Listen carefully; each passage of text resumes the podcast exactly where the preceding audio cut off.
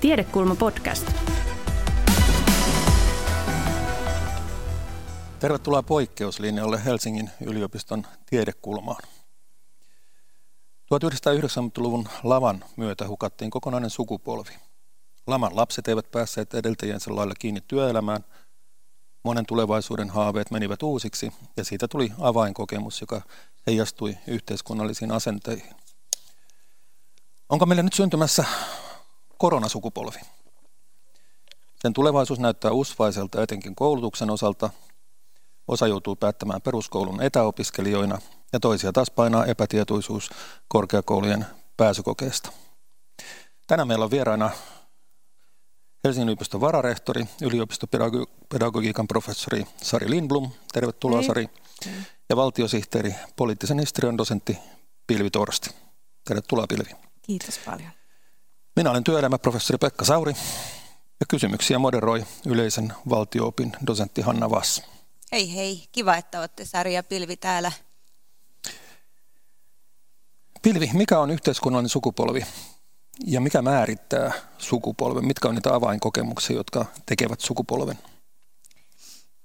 Yhteiskunnallinen sukupolvi semmoisessa tutkimuskehyksessä, missä itse olen sitä tarkastellut, niin liittyy tämän tyyppisiin kysymyksiin kuin historiallinen niin identiteetti, ymmärrys itsestä suhteessa yhteiskunnallisiin tapahtumiin. Ja, ja näin ollen tämmöinen yhteiskunnallinen sukupolvi ja avainkokemukset ajatellaan sellaisiksi jollekin tietylle ikäryhmälle sillä tavalla niin yhteisiksi kokemuksiksi, jotka ovat myös niin myöhemmässä ehkä elämänvaiheessa jotenkin määrittävät sitä, miten he maailmaa hahmottavat, miten he ymmärtävät ää, ehkä omaa tekemistään, jopa niin ajattelevat ää, yhteiskuntapoliittisesti.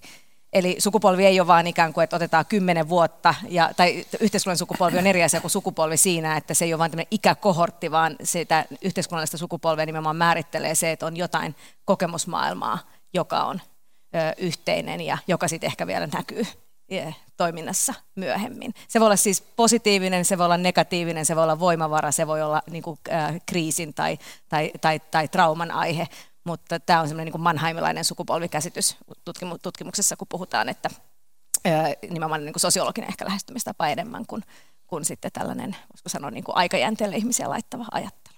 Kuka oli Mannheim? No, Karl Mannheim on meidän täältä sosiologian tutkimuksesta tehnyt varmaan ensimmäiset sukupolvi, sukupolvitutkimukset nimenomaan tästä yhteiskunnallisesta sukupolvikokemuksesta. Kerro vielä se, että millä aikajänteellä sukupolvi syntyy. Ihmisiä syntyy joka päivä, Joo. niin mistä se menee poikki? No, me, mulla on kädessäkin kirja, jossa tota, kymmenisen vuotta sitten tehtiin tämmöinen ensimmäinen itse asiassa aika laaja aineistonkeruu Suomessa. Me tehtiin tutkimusta suomalaiset ja historiaa, jossa laajemminkin pohdittiin sitä, että miten niin kuin menneisyys, nykyisyys ja tulevaisuus nivoutuu toisiinsa ihmisten ajattelussa. Ja yhtenä kysymyksenä kysyttiin ihmisiltä, että avain, ajatellaan, että ihmisen niin kuin avainkokemus on joku nuoruusiässä tapahtuva asia, jonka, niin kuin, johon palaa. Mikä tällainen kokemus niin kuin itse katsot, että sinulla on? Joko Suomessa tai kansainvälisesti. Ja meidän haastateltavalta oli 15-70-vuotiaita, eli koko, koko tavallaan kansakunta ihan nuorempia ja vanhempia, vanhimmat pois lukien. Ja näistä 1200 vastaajasta muodostettiin ää, nimenomaan vastausten perusteella niin kuin viisi sukupolvea. Eli ne ei ole niin kuin saman mittaisia, ei laitettu aikajanalle ja laitettu niitä poikki sen mukaan, että ne ovat saman mittaisia, vaan nimenomaan näiden kokemusten perusteella. Ja esimerkiksi nuorin sukupolvi, joka siinä muodostettiin, niin oli semmoinen niin kahdeksan ikäluokkaa, 15, silloin noin 15, 23, 24-vuotiaat. Mutta aika tyypillistä lienee niin kuin nyky tällaisessa nopeasti muuttuvassa maailmassa, niin me puhutaan näissä yhteiskunnallisissa sukupolvissa sellaisesta 10-15 vuodesta, kun aikaisemmin vaikka tässä mainitussa ehkä manheimilaisessa sukupolviajattelussa saatettiin ajatella 30 vuotta. Eli maailman niin kuin meno on erilainen ja näin ollen sukupolvetkin ovat ehkä lyhyempiä. Mutta tämä on tosiaan 10 vuoden takainen se meidän viimeinen suomalainen laaja kysely, jossa ihmiset itse määrittelivät sitä, että mitä heidän sukupolvensa on. No mitä ne sukupolvet oli? No mä ajattelin tuossa, kun tuota alkujuontoa lamasukupolvesta kuuntelin, niin mä nostan ehkä sieltä, eh, kun tämä ei ole kuitenkaan ihan pelkkä luento kaikista näistä sukupolvista, niin ne, mitkä ehkä itse tuntuu niin kuin tähän keskusteluun, mitä koronankin ympärillä käydään eh, niin kuin tärkeimmiltä. Niin siellä se eh, vanhin sukupolvi, jossa oli 30-40-luvulla syntyneitä, niin me tietysti oletettiin, että he määrittelevät sodan avainkokemuksessa. Ja näin toki oli, mutta lähes yhtä paljon määriteltiin kyllä myös jälleenrakennus. Eli se oli niin kuin sodan ja jälleenrakentamisen sukupolvi. Sitten jos tullaan tänne nuorempiin ikäluokkiin, niin, niin se kaikkein nuorin ikäluokka, joka silloin oli ää, 15-24-vuotiaita, eli ää, 80-luvulla ja 70-luvun lopulla syntyneitä, niin se oli kyllä kinkkinen nimetä. Siinä nämä avainkokemukset nimittäin Suomessa jakautui niin, että siellä mainittiin yhtäältä teknologia, mutta toisaalta myöskin koulusurmat. Ja sitten kansainvälisesti mainittiin teknologia ja terrorismi. Ja muistan kyllä sen niin tutkimuseettisenkin kysymyksen, että voiko sukupolven nimetä, nimetä esimerkiksi koulusurmien ja, ja tota, terrorismin sukupolveksi. No aineistokaan ei ihan siihen oikeastaan johtanut, että se me nimettiin teknologian ja, ja terrorismin sukupolveksi. Ja tätä edeltävä sukupolvi, johon itsekin juuri ja juuri kuulun, niin kyllä siellä se lama sitten näyttäytyi. Eli, eli tuota, niin, niin, lama... Ää, yhtäältä, mutta sitten EU-jäsenyys ja tämmöinen kansainvälistyminen toisaalta, että ne oli ne kaksi semmoista avainkokemusta sitten tälle ikäluokalle, joka on syntynyt siellä ää, ää, 70-luvulla ja, ja, ja osin 60-luvunkin puolella. Ää, ja siinä ehkä se kiinnostavin niin kuin sukupolvitutkimuksen kannalta oli se, että kun yleensä nämä kokemukset limittyy ja on monenlaisia, niin kyllä se lama oli niin kuin semmoinen, jota mainittiin kaikkein useiten, että sitten selvästi oli tullut todella voimakkaasti määrittävä kokemus, joka ehkä johtui kyllä osin myös siitä, että siitä puhutaan jälkikäteen, niin kuin me huomaamme nytkin, että 2009, kun me kerättiin tutkimusaineisto, oli finanssikriisi, niin silloin lamapuhe oli aika tavallista. Puhuttiin hyvinvointivaltion kriisistä ja näin, niin sitten se niin kuin laman nostaminen myös kokemukseksi niin ehkä tuntui tavallaan aika loogiselta. Voisi koronasta tulla tällainen avainkokemus? Öö, no näiden, niin kuin jos ajattelee, että silloin esimerkiksi koulusurmat tuli tällaiseksi maininnaksi, niin, niin, niin jos me ajatellaan, että me nyt kymmenen vuoden päästä kysytään ja katsotaan sitä ikäluokkaa, joka nyt on 15-25-vuotiaita, niin onhan se hyvin mahdollista, että he, et, et he näkevät, että heidän elämässään niin koronalla oli sellaisia vaikutuksia, jotka näkyvät myöhemmin, mutta me ei vielä tiedetä sitä. Ja sitten minusta hirveän olennainen kysymys on se, että, että missä sävyssä onko se niin kuin kriisisävyssä vai onko se tässä niin kuin ehkä mahdollisuuksien sävyssä. Niin kuin totesin, niin siellä sotasukupolvessa oli jälleenrakennus mainittu. Mä itse tehnyt niin kuin tutkijana töitä kahdessa yhteiskunnassa, Suomessa ja sitten tuolla Balkanilla sodan jälkeisessä Bosniassa. Ja molemmissa on niin kuin nähtävissä se, että se niin kuin semmoisen kriisin jälkeisyys, niin se siinä on hirveästi voimavaroja ja jos ne oikealla tavalla, täällä ehkä psykologit voi tätä kohta kommentoida, niin oikealla tavalla niin kuin kääntyy, niin ne voi kääntyä sen sukupolven vahvuudeksi. Koska Suomessa on tähän saakka äh, Sirkka Ahosen Hanna Vassin kanssa tehdyissä tutkimuksissa nimenomaan tätä sukupolvi on kyllä nähty lähtökohtaisesti voimavarana. Et se on sellainen niin kuin kollektiivinen yhteinen kokemus, joka myös kantaa. Että ne ehkä vaikeudet, joita se on tuottanut, niin ne on myöskin sit sellaisia, jotka ovat yhdistäneet ja luoneet mahdollisuuksia. Ja näin ollen mä ajattelen, että ennen kuin me leimataan, tai me ei voida niin kuin tietää, että syntyykö meille koronasukupolvi vielä, ja sitten jos sellainen syntyykin, niin me ei voida tietää, että mitä sisältöjä siinä on. Tämä epävarmuuden kokemus juuri nyt monilla nuorilla, niin kyllähän varmaan se rinnalla on myös paljon sellaista vaikka ennen kokematonta. Et jotenkin minusta on meidän aikuisten, opettajien, vanhempienkin vastuu myös vähän kiinnittää siihen huomiota, että mitkä on ne asiat, jotka piirtyvät tästä hyvin epätavallisesta ajasta kaikkien mieleen. Kun me vain tiedettäisiin, mitä ne on. Niin, mutta ehkä, se, ehkä semmoinen esimerkiksi näkökulma, jonka huomaan usein nyt itsekin miettiväni, että jos ajatellaan, että vanha sanonta, että mihin keskityt, sitä saat lisää. Niin jos tässä ajassa keskityt esimerkiksi miettimään asioita, joihin et voi vaikuttaa, versus asioita, joihin voit vaikuttaa erilaisissa tilanteissa, niin silloin on ehkä aika iso merkitys siihen, miten koet jälkikäteen tämän ajan antamat mahdollisuudet omaa elämääsi. Mulla on sellainen käsitys, että me ei olla vielä siinä hetkessä, että me nähtäisiin se positiivinen tulevaisuus, koska se on niin epämääräinen ja sumuinen. Eikä me nähdä varmaan tulevaisuutta yli mal... Me ei vielä nähdä tätä kokonaiskuvaa, että siksihän tavallaan ä, ähm, sukupolvea ei koskaan voi määritellä tai sen avainkokemusta jonkun kokemustilanteen keskellä, vaan me emme tiedä, onko meillä kahden vuoden päästä joku sellainen kokemus, joka ikään kuin ilman muuta määrittelee kaikkia. Tämä, mitä me nyt puhutaan, on piirtynyt yhdeksi viivaksi historiallista jatkumoa, joka ei olekaan niin merkittävä. Vaikea kuvitella kyllä tällä hetkellä, että näin epätavallisesti koko maailmaa yhdistävä kokemus ei olisi jonkinlainen avainkokemus. Mutta Sari, mitä yhteiskunta ja yliopisto voi tehdä, jotta tämä koronakriisi ei olisi nuorelle sukupolvelle musertava? No varmasti tosi monia asioita ja just tuossa mietin, kun Pilvi, Pilvi sanoi, niin se varmaan niin kuin jo sellainen käsitys, mikä mulla on esimerkiksi yliopisto-opiskelijoista tällä hetkellä, on se, että se koronakokemus voi olla hyvin erilainen.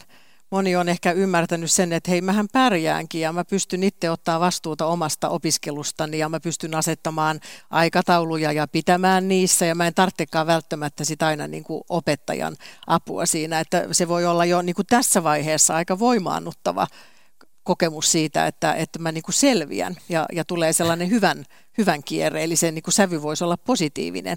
Mutta sitten tietysti se, ja, ja tällaisia opiskelijoita on niin kuin helppo tukea ja ohjata tässä vaiheessa, kun meillä viikossa siirryttiin Helsingin yliopistossa opetus meni verkkoon, 2000 kurssia siirrettiin sinne yhdessä viikossa ja, ja tietysti opettajat on hyvin herkällä korvalla ollut yhteydessä opiskeliin ja, ja kasvokkain tavataan. Ja, ja tällaiset opiskelijat, jotka voi hyvin tässä tilanteessa ja tu, niin kuin on sellainen tunne, että he pärjää, niin sellaiset opiskelijat ei kauheasti tarvitse apua. He selviää sillä, että puhutaan opettajan kanssa etänä ja saadaan kirjallisia ohjeita. Mutta sitten on se toinen puoli, josta mä oon niin tällä hetkellä, tietysti mä, mä en olen lukenut sosiologiaa vaan sivuaineena, mutta mä oon psykologikoulutukselta, niin jos mä katson niin sieltä yksilön näkökulmasta, niin, niin, niin sitten me varaudutaan nyt syksyllä siihen, että miten ne opiskelijat, jotka ei pärjännyt silloin, kun oltiin, oltiin yksin. Että, että monet, monille riittää se, että on ihmisiä lähellä, vaikkei niitä voi koskettaa ja niitä ei voi nähdä ihan kasvokkain. Ja silloin sellainen niin kuin yhteisöllisyyden kokemus voi myös olla hyvin vahva tällaisessa tilanteessa, että ymmärtää, että mitä kaipaa kaikkein eniten, kaipaa ystäviä, kaipaa sukulaisia. Mutta sitten taas on sellaisia opiskelijoita, jos sä tunnet todella niin kuin lamaantuvasti siitä, että saat yksin kotona ja et saa tarpeeksi tukea, niin tässä mennään tosi herkästi ja todella, helposti yli sen, ettei enää apua pyydetäkään. Ja täh, tähän me ollaan jo valmistauduttu sit syksyn osalta, että tämä kaikki ohjaus, tuki, hyvinvointipalvelut, niin kuin että, että ollaan päätetty, että seurataan sitä esimerkiksi, että meillä on hyviä digitaalisia työkaluja jossa me voidaan seurata yksittäisten opiskelijoiden opintopistekertymää esimerkiksi tässä koronan aikana, niin me ollaan jo sovittu sitä, että noukitaan sieltä yksitellen kaikki opiskelijat, jotka ei ole saanut yhtään suoritusta aikaiseksi tai että syksy ei ole ilmoittautunut kursseille, niin kyllä mun mielestä yliopiston pitää tehdä sitä, että yksilöllisesti tarjotaan tukea opiskelijoille. Meillähän on lisätty hyvinvointiin, mielenterveyteen, kaikenlaisiin. On, verkossa on hirveän paljon ohjeita ja hyvin paljon aktiviteetteja. Meillä tämä hyvinvointityöskentely tässä toimii nyt hirveän hyvin, mutta se ei siis se ei kata kaikkia. Me ei, me ei saada niin kuin kaikkia opiskelijoita, kun me ei voida mennä sinne ovelle ja sanoa, että tuu mukaan. Niin tämä, mä, mä ennakoin sitä, että meillä on koko tämä vuosi, ensi lukuvuosi varmasti tosi paljon työtä tämän kanssa. Että tässä tapahtuu tällainen polarisaatio, että osa va, niin kuin vahvistuu ja niin kuin saa vahvuutta siitä, että vähän pärjään ja mullahan menee hyvin ja sitten se toinen puoli jää, niin kuin, ettei, ettei vaan jää sinne niin kuin kärsimään yksinään. Pilvi. Ehkä tuohon tällaiseen niin kuin ihmisryhmien jakaantumiseen tällaisessa poikkeuksellisessa äh, kriisitilanteessa, niin siitähän on niin kuin helposti nimenomaan syntyy sit vastakkainasettelua, joka mm. on pitkäkestosta ja, mm. ja, ja lama on hyvä esimerkki Joo. siitä. No, ajattelisin, että tässä tilanteessa ehkä kaksi sellaista tulokulmaa, jota voi yhtäältä sukupolvitokemuksen ja toisaalta tämmöisen niin kuin sotiin liittyvien kokemusten myötä nostaa. Täältä sukupolvitutkimuksista, niin Suomessa, kun näitä on tosiaan arvioitu ja avainkokemuksia, niin semmoinen mielenkiintoinen havainto on ollut myös se, että meillä sukupolvet eivät ole erityisen politisoituneita vaikka me ollaan puhuttu 60-lukulaisuudesta, niin kun me katsotaan koko niitä ikäluokkia, niin se on ollut aika pientä ryhmää, tietyt ehkä sellaiset, jota on ajateltu sen sukupolven ominaiskokemus. Mm. Ja näin ollen, kun meillä ei ole kovin politisoituneet sukupolvet, niin meillä on ehkä enemmänkin sellaisia niin kuin jaettuja yhteisiä kokemuksia, kun ihmiset kokoontuvat, niin he löytävät toisensa. Ne on niin kuin siinä, toisa, siinä mielessä aika myönteisiä ja semmoinen tietynlainen sukupolvisopimuskin on tämän kautta pysynyt voimassa, koska niitä jaettuja kokemuksia, semmoisia limittyviä kokemuksia on mm. riittävästi. Ja tähän tietysti tämmöinen pohjoismainen yhteiskuntamalli on omiaan tietyllä tavalla sitä mm. myös tukemaan, koska se luo tiettyä yhteistä tilaa ja tilaa ja semmoista kokemusta, että et, et joku kantoi minusta huolta. Ehkä solidaarisuuskokemuksiakin. Mm. Mutta sitten toinen ulottuvuus tässä, tässä koronatilanteessa niin on, on tietysti se, että tässä semmoista me ja he asetelmaa ei pitäisi syntyä, että ihmisen vasta, ihmisen vihollinen tällä hetkellä ei ole toinen ihminen, Totta. vaan ihmiskunnalla on yhteinen vihollinen. Ja Kyllä mä toivon, että tämä jotenkin korostuu semmoisessa keskustelussakin, mitä käydään, että me koko ajan tunnistetaan. On se niin kuin tavallaan aika häkellyttävä kokemus meille tämän niin kuin globaali ajan mm. kokeneille, että yhtäkkiä me todella niin kuin globaalilla tasolla kaikkialla jaamme aika samanlaisen arjen, joka on typistynyt aika pieneksi. Mm ja toisaalta me jaamme yhteisen vihollisen, joka ei ole joku, joka sitten sen tilanteen jälkeen näyttäytyisi sellaisena, jota me voimme osoittaa. Koska tämä on ollut esimerkiksi Bosniassa sodan jälkeisen jälleenrakennuksen niin kuin hankalin juttu. Sarajevo oli maailman energisin kaupunki sodan jälkeen. Siellä oli kaikki mahdollisuudet, paitsi se, että oli ne viholliset joukossamme, mm. joka sitten tekee siitä eteenpäin menemisestä niin paljon vaikeaa.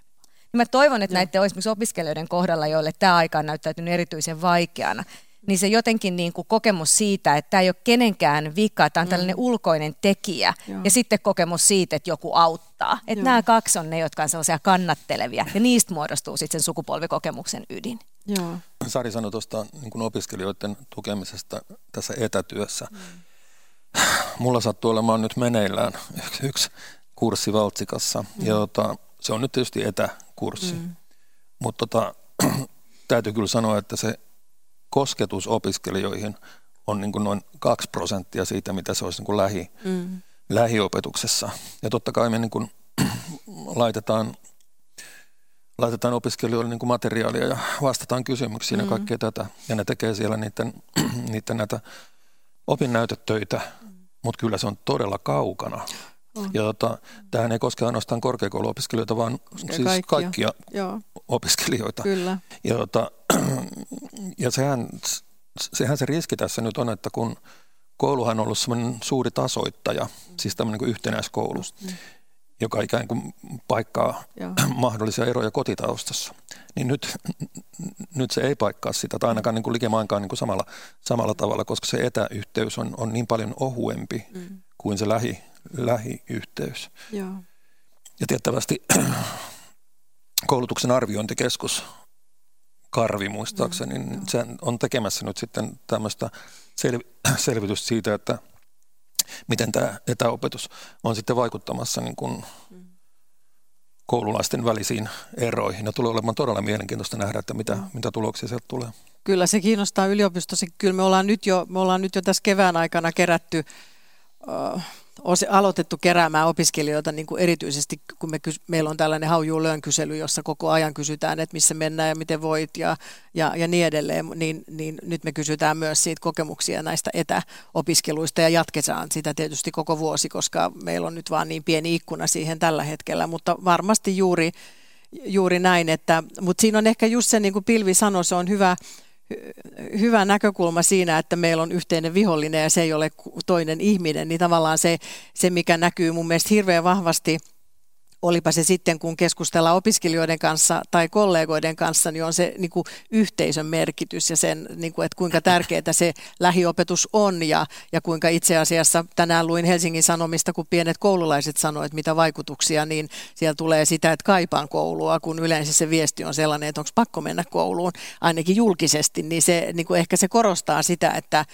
se onkin tosi tärkeää, mitä me tarjotaan eri, eri kouluportailla. Ja ehkä tavallaan se, kun sä kysyit Pekka aikaisemmin siitä, että voiko koronasta tulla tällainen sukupolvikokemus, niin mä luulisin, että se erityisesti sellaisille ihmisille, mutta ehkä nuorille, jotka on jonkinlaisessa käännekohdassa, lukiosta, lukioon hakemassa, peruskoulusta lukioon, lukiosta yliopistoon, yliopistosta työelämään. Niin kuin tällaisissa käännekohdissa se varmaan korostuu se, niin kuin se, että missä tilanteessa valmistuin tai missä se tilanteessa kirjoitin ylioppilaaksi. Ja, ja niitä varmaan yhdistää sellainen niin kuin erityinen huoli sit siitä, että mitä tapahtuu, koska, koska korona on niin kuin se voi olla myös selittävä tekijä kaikille, mitä tapahtuu, ja välttämättä kaikki ei johdu koronasta, mutta, mutta tota, niin se on jännittävää nähdä, että mitä tässä, mitä tässä tapahtuu. Nyt kuunnellaan ennalta pyytämämme interventio tähän keskusteluun. Hanna.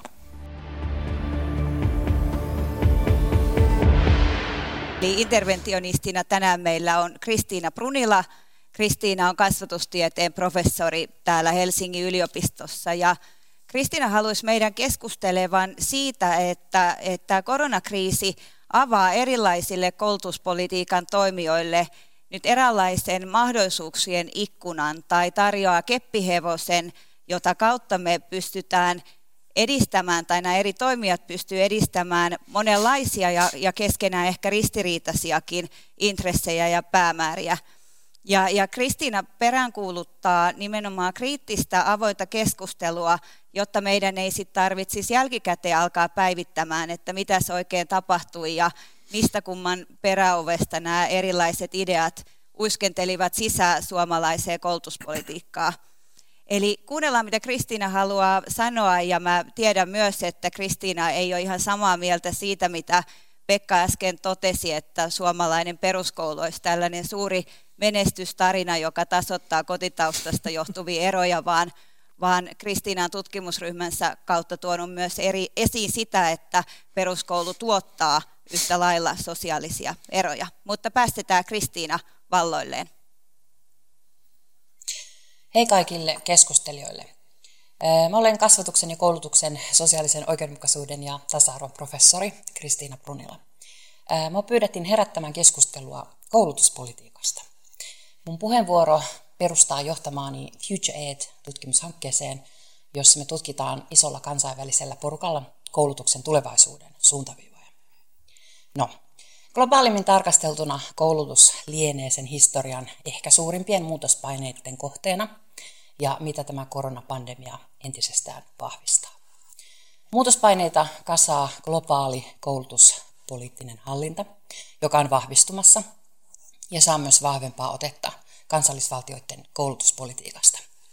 Globaali koulutuspolitiikan hallinta merkitsee käytännössä kansainvälisten organisaatioiden, kuten OECD, EUn, Unescon, Maailmanpankin ja VTOn vahvempaa yhteistyötä, missä on mukana suuria ja vaikutusvaltaisia edutech business yrityksiä ja tämä tarkoittaa myöskin vahvempia taloutta ja markkinoita painottavia intressejä. Suomessa tästä ei jostain syystä puhuta. Kansainväliset organisaatiot tekevät jo nyt monenlaista verkostoyhteistyötä isojen yritysten kanssa. Tutkijat puhuvat learning ja earning intressien sekoittumisesta. No COVID-pandemia pandemia vauhdittaa kansainvälisten verkostojen vahvistumista – ja pandemian varjolla tehdään jo nyt strategioita ja agendoja, joiden on tarkoitus vaikuttaa pitkälle tulevaisuuteen. Esimerkiksi OECDstä on jo ehditty julistaa, kuinka pandemia on great opportunity koulutuksen ja yritysten yhteistyölle. Esimerkiksi Google on jo ottamassa sijaa koulutuksesta ja opettamisesta ja tuottaa Google-sertifioituja opettajia. Vaikka me tykätään olla täällä Suomessa kovin ylpeitä meidän koulutuksesta, niin Suomessakin markkinoituminen ja yksityistyminen näkyy jo kasvatuksessa ja koulutuksessa monin tavoin ja seurauksia, mutta mistä ei myöskään keskustella samalla tavalla huolestuneeseen sävyyn kuin vaikkapa terveyssektorin yksityistymisestä. Se on kiinnostavaa.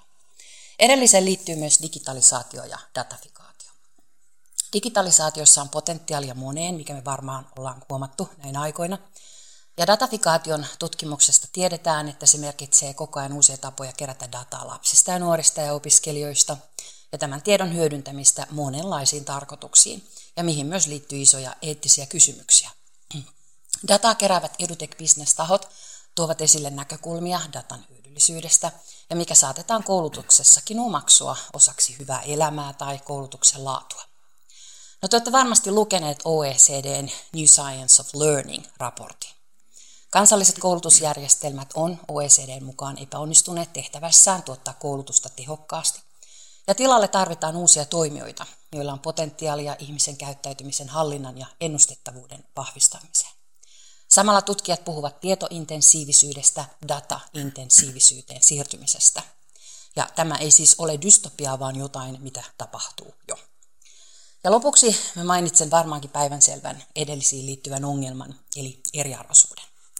Koska Suomessa on totuttu olemaan kovin ylpeitä kasvatuksesta ja koulutuksesta, se valitettavasti estää meitä näkemästä ja tunnistamasta ongelmia. Eriarvoisuuden osalta me ei olla vielä kyetty ratkaisemaan edes tällä hetkellä tiedettyjä ongelmia, kuten sitä, että koulutus on edelleen etuoikeutetuimpien asialla. Ihan pian meillä on käsissä uusia eriarvoisuuden ongelmia, joita nämä koulutuksen tulevaisuuden suuntaviivat tuovat. Nyt meneillään näitä mainittuja suuntaviivoja tukeva yksilökeskeinen toimintatapa. Koulutuksessa tuetaan valmen, ja valmennetaan yksilöä ja yksilön oppimista kompetenssein, kyvyin, tunnetaidoin ilman että kyseistä yksilöä saatikka toimintaa sijoitetaan laajempaan yhteiskunnalliseen kontekstiin. Yksilökeskeisyys tutkimusten mukaan lisää eriarvoisuutta sen ehkäisemisen sijaan. Tällä kaikella on tietenkin vaikutuksia siihen, mitä ylipäätään ajatellaan koulutuksesta ja sen toteuttamisen ehdoista. Mitä pidetään koulutuksessa tavoittelemisen arvoisena, mitä ajatellaan tiedosta, demokratiasta ja ihmisyydestä. Lopuksi mä pyydän puhujia ottamaan kantaa kolmeen asiaan. Nyt puhutaan paljon yksilön oppimisesta ja jatkuvasta oppimisesta, mikä voi sivuttaa koulutusta koskevasta keskustelusta kaikki laajemmat yhteiskunnalliset, sosiaaliset, kulttuuriset, historialliset ja poliittiset tulokulmat. Miten me viedään koulutusta koskevan politiikka, koskeva politiikka takaisin näihin laajempiin tulokulmiin? Miten me vahvistetaan koulutuksen parissa toimivien ja siitä päättävien henkilöiden tutkimuslähtöisempää yhteiskuntalukutaitoa? Ja kolmanneksi, miten me vahvistetaan koulutuksen parissa toimivien ja siitä päättävien henkilöiden tasa-arvo- ja yhdenvertaisuuslukutaitoa niin, että esimerkiksi lopetetaan pelkkä perheisiin ja kotitaustaan tuijottaminen ja käännetään katse rohkeasti koulutusjärjestelmään sekä sen tuottamaan eriarvoisuuteen että koulutuksen mahdollisuuksiin ylittää näitä eriarvoisuuksia. Okei, otetaan noista kolmesta kysymyksestä kaikista kiinni. Ja, ja ensimmäisenä Kristiina nosti esiin tämä learning and earning puolen, eli, eli sen, että tämä jatkuvan oppimisen eetos, johon Helsingin yliopistokin on sitoutunut, niin tekee tilaa erilaisille toimijoille, ja nämä erilaiset toimijat voi olla myös yksityisiä.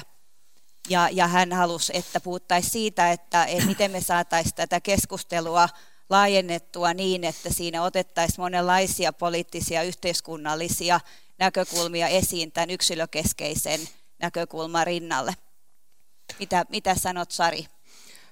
Joo, kiitos Kristiina. Tota, niin, monia hyviä pointteja. Tota, niin ehkä mä aloitan siitä, ähm, äh, mua särähti, tai kauhistuen särähti korvaan niin kuin se ajatus siitä, että koulutusta että no yritykset varmaan näin ajatteleekin, että koulutusta voitaisiin jotenkin, että mit, miksi me ollaan niin tehottomia, että me ei tuoteta sitä koulutusta tehokkaasti, kun, kun se mä oon yrittänyt koko ajan sanoa, ja, ja varmasti kaikki, tota niin, moni on samaa mieltä, että jos me täällä kehitetään eri alan asian tai kasvatetaan tai autetaan kasvamaan eri alojen asiantuntijoita, niin se prosessi on hidas ja pitkä ja erittäin vaativa. Ja se ei ole, että me ei voida mitään asiantuntijuutta, ei edes mitään tietoa tai ymmärrystä siirtää ihmiseltä toiselle, vaan jokaisen pitää niin kuin itse käydä ne asiat läpi. Ja se, siinä ei niin kuin tehokkuutta voi lisätä kuin, muuten kuin se, että se yksilö ehkä pohtii, että miten voisin paremmin oppia ja miten toisilta saa tukea. Tämä on niin kuin mun mielestä jaan täysin Kristiinan huolen siitä, ja, ja niin kuin se on todella pelokas, pelottava ajatus. Ja sitten se niin kuin täysin samaa mieltä siitä, että, että se tutkimuspohjaisuus on siis se on mun mantra, mitä mä toistan varmaan joka päivä, että tieteenalakohtainen tutkimukseen pohjautuva opetuksen kehittäminen meidän yliopistossa. Eli me, me, me, me, me nojataan kaikissa meidän päätöksissä tieteenalakohtaiseen empiiriseen evidenssiin. Ja se on todella, todella tärkeää, koska se, se on hitaampi keino ja sekään ei ole tehokas siinä mielessä, että mä sanoisin huomenna, että tehkää näin, mutta se on ehdottomasti, niin kuin, silloin me tehdään oikeita ratkaisuja, oikeita strategisia ratkaisuja, eikä mennä isojen linjojen mukaan. Ja ehkä niin kuin Helsingin yliopiston jatkuvan oppimisen, ehkä mä sen vielä sanon, että jatkuva oppiminen on poliittinen käsite, uusi poliittinen käsite, se on hallitusohjelmassa ja se on yliopistolaissa ja se on myös sen takia yliopiston strategiassa, mutta meidän, meidän tehtävä on nyt sitten miettiä, että mitä se meille tarkoittaa. Ja me, me yliopistossa itse päätetään, että mitä, se, mitä me jatkuvan oppimisen ta- sisältä tarjotaan. Ja me nimenomaan tarjotaan tutkimuspohjaista tietoa. Me tarjotaan niin kuin meidän huippuasiantuntijoiden tarjo- ta- tarjoamaa koulutusta avoimen opiskelun tai minkä tahansa kautta. Ja nimenomaan se, että sitä ei missään tapauksessa ja missään tilanteessa anneta millekään yritykselle ja millekään toiselle. Et se, on, se on se meidän valtti tässä yhteiskunnassa, että me olemme tutkimusintensiivinen kansainvälinen yliopisto, meillä on Suomen parhaat asiantuntijat ja ne on niitä ihmisiä, jotka meillä vastaa jatkuvasta oppimisesta. Eli, eli tämän tyyppisiä pointteja. Vilvi. No jos, jos mä jatkan, mä ehkä palaan lop- kohta tuohon Sarin päättämään jatkuva oppimisen käsitteeseen, mutta otan ensin toisen tulokulman, kun tässä nostettiin tämä kansainvälinen koulutuskeskustelu myöskin, niin Ehkä sellainen Suomessa äh, helposti unohtuu, tai mun ehkä, niin kuin, jos, jos mä saisin valita yhden elämän tehtävän, niin se olisi niin kuin quality education for all, että hyvä tällainen niin kuin peruskoulutus kaikkialla maailmassa kaikille. Ja sitten kun sitä ruvetaan miettimään, että miten se toteutuu, niin sitten seuraava elämäntehtävä on melkein niin kuin koulutuksen ja politiikan välisen suhteen avaaminen, koska nämä on niin kuin yhteiskuntapoliittisia päätöksiä kaikkialla maailmassa. Ja kun me ollaan historian saatossa tehty valtavan kamppailun jälkeen päätöksiä esimerkiksi peruskoulusta. Aina sanon, että aika monta ryhmää edelleenkin yhteiskunnassa kun toimii, niin jos he olisivat päättäneet, niin meillä ei vieläkään olisi peruskoulua. Niin. Me käydään sama keskustelu nyt oppivelvollisuuden mm. laajentamisesta toiselle asteelle ja samantyyppiset argumentit käydään nyt läpi kuin 60-70-luvulla peruskoulusta. Suomessa on käyty tämä. Maailmalla valtaosa maita on valinnut hyvin tämmöisen yksityisvetoisen koulutuksellisen ajattelun. Kyllä. Mä oon sitten henkilökohtaisesti aika eri mieltä. Mm. Mutta mä ajattelen sitten samaan aikaan, että on hyvä yrittää, että siellä olisi semmoisia pedagogisia sisältöjä esimerkiksi, mitä vaikka Helsingin yliopisto kehittää ja niin edelleen. Mm. Eli tavallaan niin tässä keskustelussa pitää erottaa nämä kaksi asiaa. Kyllä. Se tavoite hyvästä koulutuksesta, ja musta tavoite pitäisi olla, että se on julkinen hyödyke kaikkialla. Valitettavasti valtaosa maailmaa on ratkonut tämän mm, toisin. Kyllä. Ja tavallaan meidän tehtävä ehkä musta suomalaisina olisi tähän keskusteluun tuoda tätä näkökulmaa, että nämä on poliittisia päätöksiä. Mm tällaista keskustelua on tosi vähän. Mm. Puhutaan enemmän pedagogisista sisällöistä ja teknologiasta mm. ja muusta. Että tämmöinen niin education and politics on musta se, mikä no. loistaa poissaolollaan. Totta. Ja jos jatkan tästä sitten, Sari ihan hyvin jo vähän avasi tota jatkuvan oppimisen, niin ehkä siihen vaan kaksi, kaksi oikeastaan kommenttia. Minusta oli virkistävää, että Kristina nosti sen niin kuin kritiikkinä tavallaan, että, että tämmöinen käsite on, kun mä oon just ajatellut, että mä oon joutunut hirveästi sitä puolustamaan nimenomaan, että se, perustuu hirve, se on hirveän rakenteellinen asia, että me tavoitellaan nimenomaan koulutus- ja osaamistason nostoa koko väestötasolla. Mm. Että se on se niin kuin jatkuva oppimisen ikään kuin iso Kyllä. tavoite. Joo. Ja että sen iso yksittäinen ryhmä, jos mä ajattelen, niin kuin, että mitä esimerkiksi vaikka hallitusohjelmassa on erikseen nostettu, on matalasti koulutetut henkilöt, joilla on niin kuin isoin työttömyyden uhka mm. osaamis- ja koulutustason takia. Mm. Että jatkuvan oppimisen äh, malli, jota Suomen pyritään niin kuin saamaan, niin pitäisi pystyä vastaamaan nimenomaan mm. tähän tavallaan kysymykseen, koska me tiedetään, että työllistymisen ja osaamisen ja koulutuksen välinen suhde koko ajan vaan tiivistyy ja korrelaatio, mm. mitä tavallaan tämmöiseksi kehittyneemmäksi yhteiskunnat me, niin kuin muuttuvat. Mm. mm. Ja näin ollen, niin kuin, tämä oli mulle tavallaan erilainen tulokulma, minkä Kristina tuossa esitteli. En, en sano, että se on, musta tämä ei ole niin kuin oikea eikä väärä kysymys, mm. vaan se on niin kuin erityyppinen kysymys, mm. jota hän kysyy, kun ehkä se, mistä itse on tätä jatkuvaa mm. oppimista tarkastellut. Mulle se on niin kuin koulutus- ja osaamistaso Joo. No, no näin, mäkin, näin mäkin sen ajattelen ja, ja musta on ollut ilahduttavaa nähdä, että kuinka, että kuinka positiivisesti meillä sen jälkeen, kun me ollaan niin itse otettu haltuun se, että mi, mitä tämä oikein tarkoittaa meidän yliopistossa, mitä tämä jatkuva oppiminen tarkoittaa, niin meillä kuitenkin niin kuin meidän henkilöstö on hyvin sitoutunutta siihen, niin kuin siihen yhteiskunnalliseen vaikuttamiseen, siihen, että tarjotaan sitä, mitä me asia, asiantuntijuutta, mitä meillä on, niin myös muille kuin meidän perustutkinto-opiskelijoille. Kyllä mä, mä luulisin, että meillä se ajatellaan näin, mutta me ollaan tietysti jouduttu, niin kun tulee uusi käsite, joka on niin kuin, tavallaan niin kuin ylhäältä päin määritelty niin, tai niin kuin, niin kuin tavallaan keksitty, vaikka totta kai silloin eh, niin kuin sama henki kuin jossain lifelong learning tai mikä tahansa, mutta, mutta se, että, että niin kuin, kunhan me ensin saatiin se, että mitä tämä meille tarkoittaa, niin sen jälkeen se sitoutuminen tähän kyllä on niin kuin ihan selvää. Ja just se yhteiskunnallinen vaikuttavuus. Oppiminen ja tiede kuuluvat kaikille. Sehän on meidän yliopiston uuden strategian keskeinen viesti. Sari, jos mä otan tuosta kiinni, koska tämä oli ehkä se kolmas Kristiinan kysymyksistä, eli Joo. sanoit, että tiede kuuluu kaikille.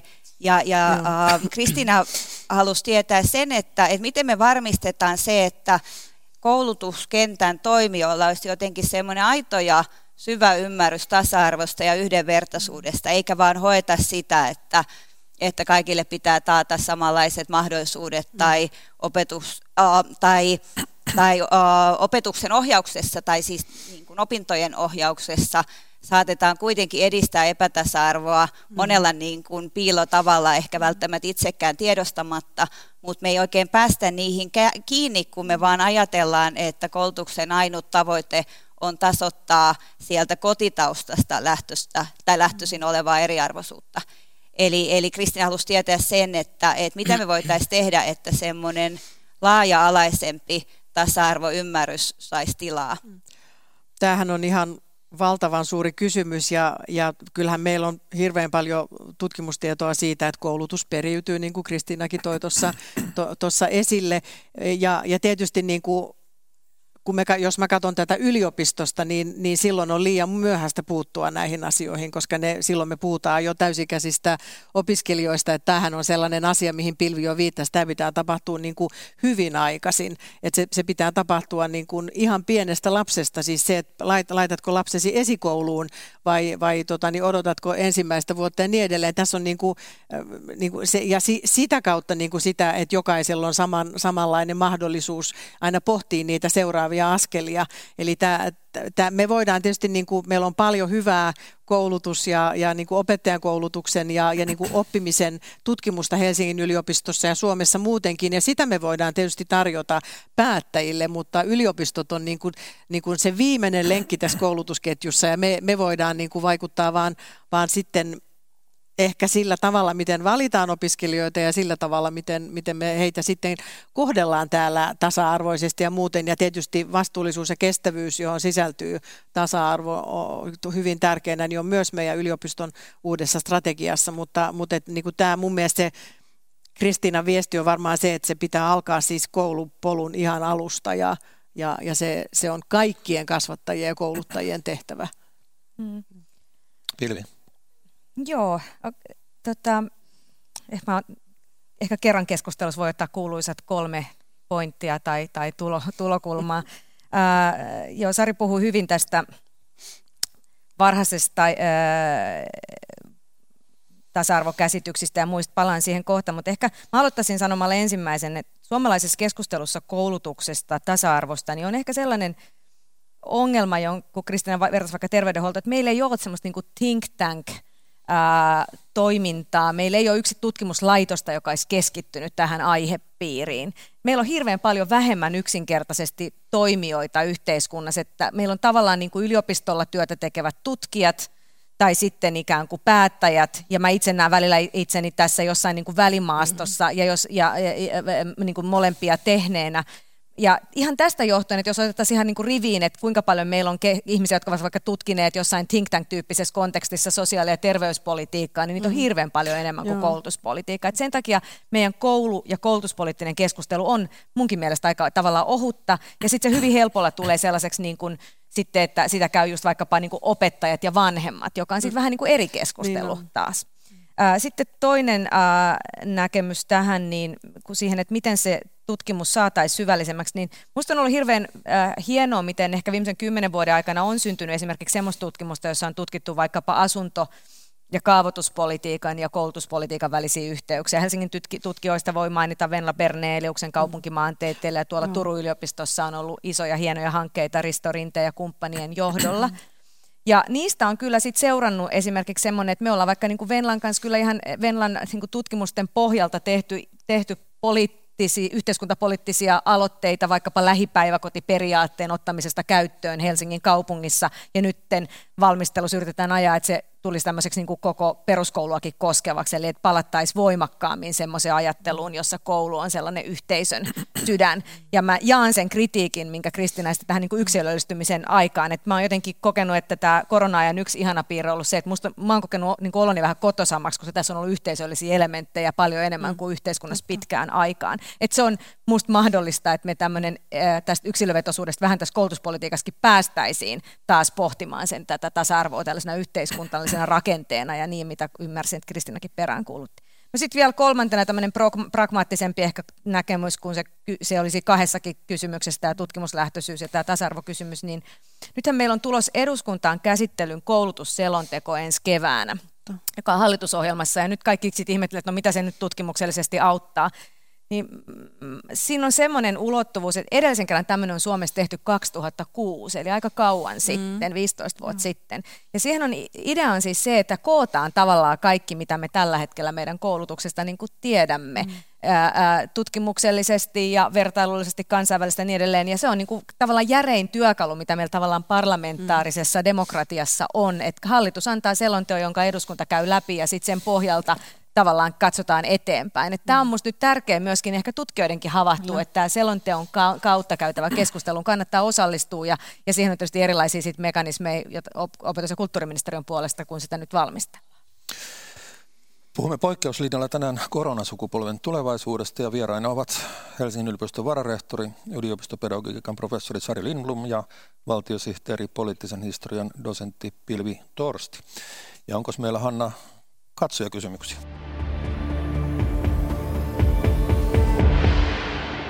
Mä aloitan uh, kysymyksellä, jonka on lähettänyt nimimerkki opettaja, jolta nousee höyrypäästä. Ja, ja hän kirjoittaa näin, UNIFI, eli Suomen yliopistojen rehtorineuvosto, tämän jo mokasi.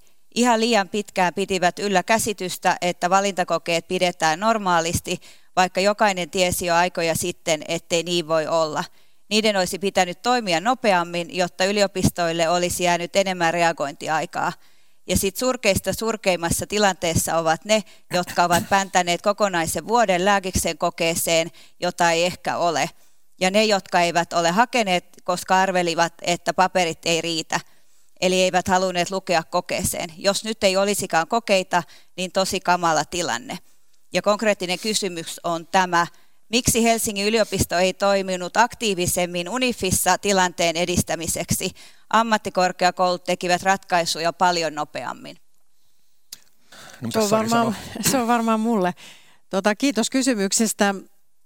Tietysti ehkä täytyy, no mä aloitan sillä, että kun se kysymys oli suoraan, että miksi Helsingin yliopisto ei toiminut aktiivisemmin Unifissa, toimimme erittäin aktiivisesti Unifissa ja Unifin vararehtorit, jotka muodostaa tämän, tämän niin kuin, näistä asioista päättävän, tai me ei päätetä, mutta linjaavan elimen, tämä yhteistyöverkoston, niin me ollaan todella tavattu erittäin tiiviisti kokouksissa ja, ja ehkä se silloin kun näitä ensimmäisiä sul, sulkuja koronan vuoksi tuli, niin silloin valintakokeet suljettiin ulkopuolelle.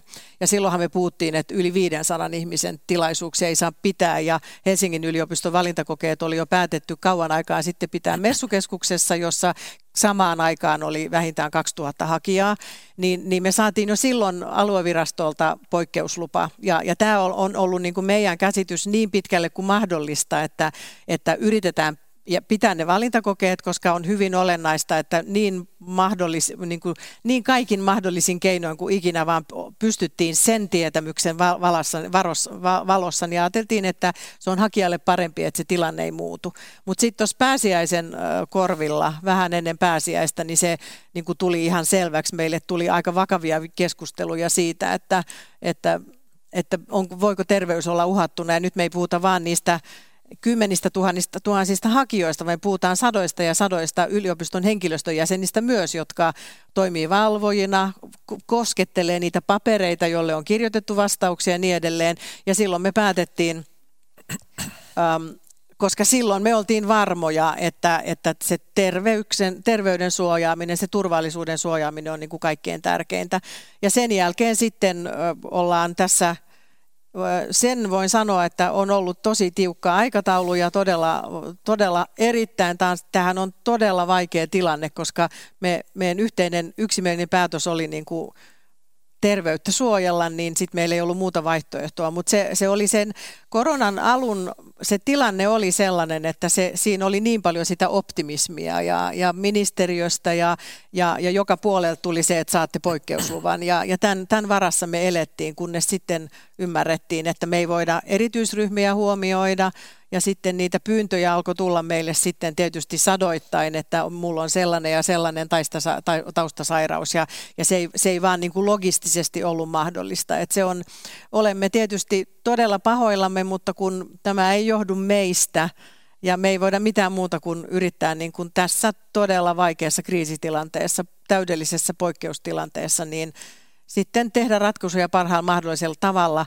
Niitä, niitä tietoja tulee nyt ensi viikkoon mennessä mutta kun ammattikorkeakouluja No, ne on huomattavasti pienempiä ja, ja verrattuna vaikka Helsingin yliopistoon 32 500 hakijaa pelkästään Helsinkiin, meidän Suomen monitieteisin ja, ja suurin yliopisto, niin sitten 4000 ammattikorkeakoulu on tietysti ja tieteen ala kirjo hyvin paljon pienempi, niin siellä on helpompi tehdä ratkaisuja, ja siellä on myös ollut erilainen traditio näiden valintakokeiden suhteen, niin, niin niitä on ehkä pikkasen vaikea verrata. Että ollaan todella vaikeassa tilanteessa ja sympatiseeraan ihan joka ikistä hakijaa, joka on epätietoisuudessa tällä hetkellä.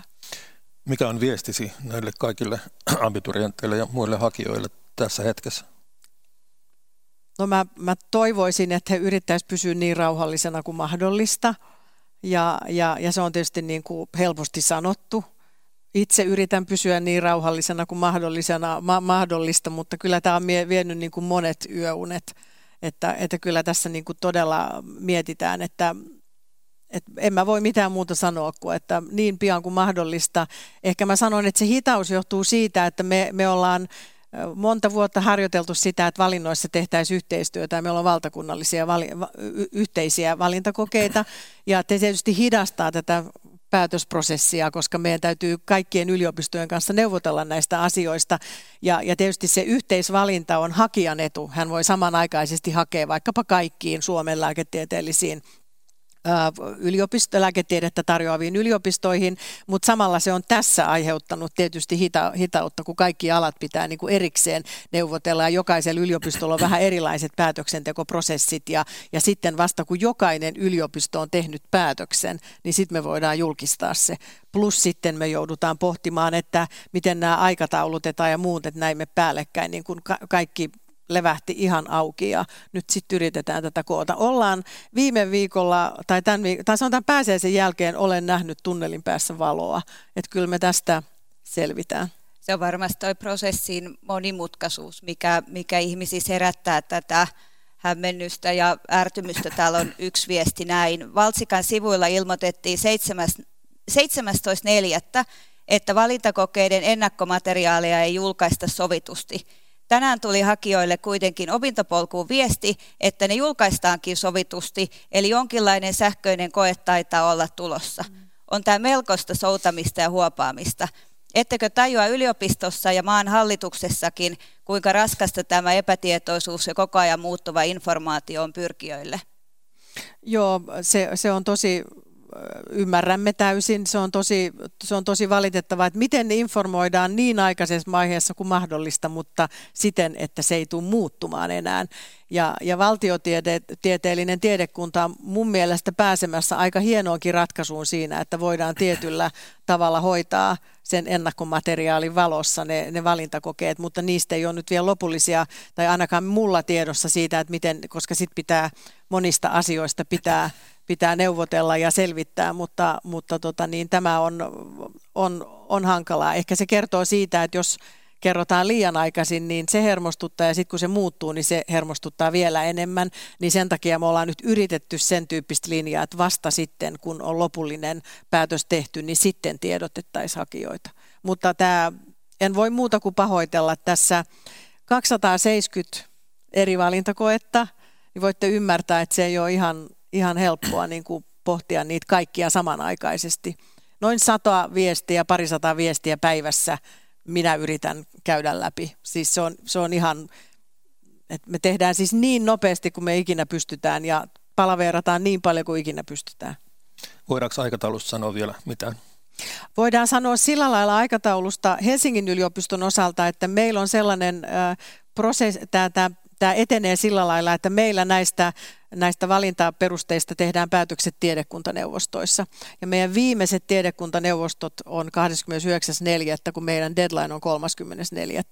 Ja, ja, ja tota niin, et nyt me ollaan niin kuin tämän viikon sisällä, meidän yliopisto pystyy tekemään tämän päätöksen. Ja mehän ollaan luvattu, että vihoviimeinen päivä on 34. ja silloin nämä tiedot tulee. Vapun aattona. Juuri. Haluaisi Pilvi lisätä tähän? No ehkä semmoinen nä, niin kuin näkökulma, että tämmöinen kriisitilannehan aina tuo kaikista vähän niin kuin yhteiskunnan kokonaisuuksista esiin piirteitä, joita me ei mm. välttämättä muissa tilanteissa niin huomata. Mm.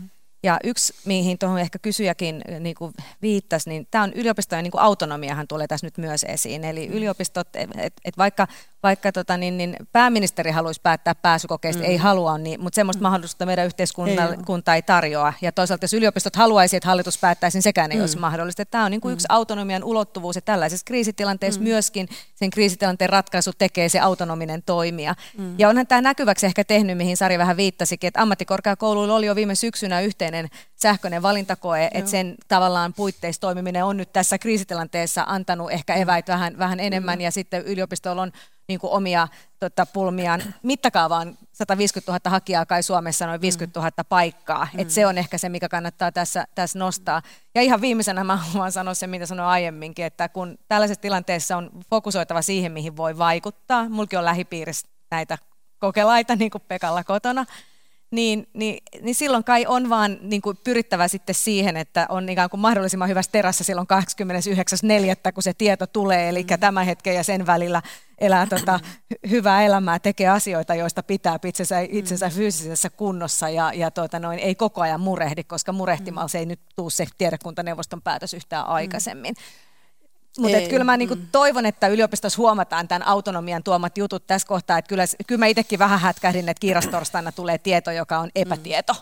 Että olihan se vähän viestinnällinen mm. pulma kieltämättä. Joo, ky- mutta sitä hirveästi mietittiin, että odotetaanko me pääsee sen yli, mutta kun me itse tiedettiin, että me tehtiin se päätös silloin keskiviikkona, ennen kiirastorstaita, niin, sen, äh, silloin, äh, niin sitten ajateltiin, että päästetään sekin nyt julkisuuteen niin pian kuin mahdollista, mutta kyllä me olemme tietoisia, olemme myös tietoisia tästä tästä vapu, vapunaatosta, mutta se ei johdu siitä, että on vapunaatto ja on vapunpäivä seuraavaksi, vaan se johtuu siitä, että meidän yliopiston viimeiset kokoukset saatiin 29.4., että siis on niin kuin, aikaisemmin ei olisi voinut olla, olla mahdollista, mutta totta, autonomia on tota niin, siinä on etuja ja se on erittäin raskasta. Kyllä mekin oltaisiin haluttu kuulla, että että joku muu sanoo meille, että teidän täytyy perua ne valintakokeet, mutta, mutta ei, niin kuin se oli, sekin oli meidän päätös, me ei siihen saatu tukea, että kyse on äärimmäisen vaikeasta asiasta ja me otetaan se erittäin raskaasti. Ja se vapunaatto on kahdeksan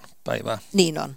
Onko meillä Hanna vielä? Joo, yksi aika hyvä kysymys. Eli, eli ihminen haluaa tietää, että tai kysyjä, kun lopulliset ratkaisut on tehty, tullaanko ne julkistamaan siten, että kaikki yhdenvertaisuusongelmat avataan läpinäkyvästi tai tullaanko tekemään joku raportti tai, tai tutkimus siitä, että mitä, mitä tavallaan nämä ratkaisut tuotti ongelmia ja mitkä olisi ollut taas ongelmia jossain muussa, muussa ratkaisussa. Että kaikkihan me ei lyhyellä tähtäimellä vielä tiedetä, mutta että se olisi niin kuin läpinäkyvää se päätöksenteko.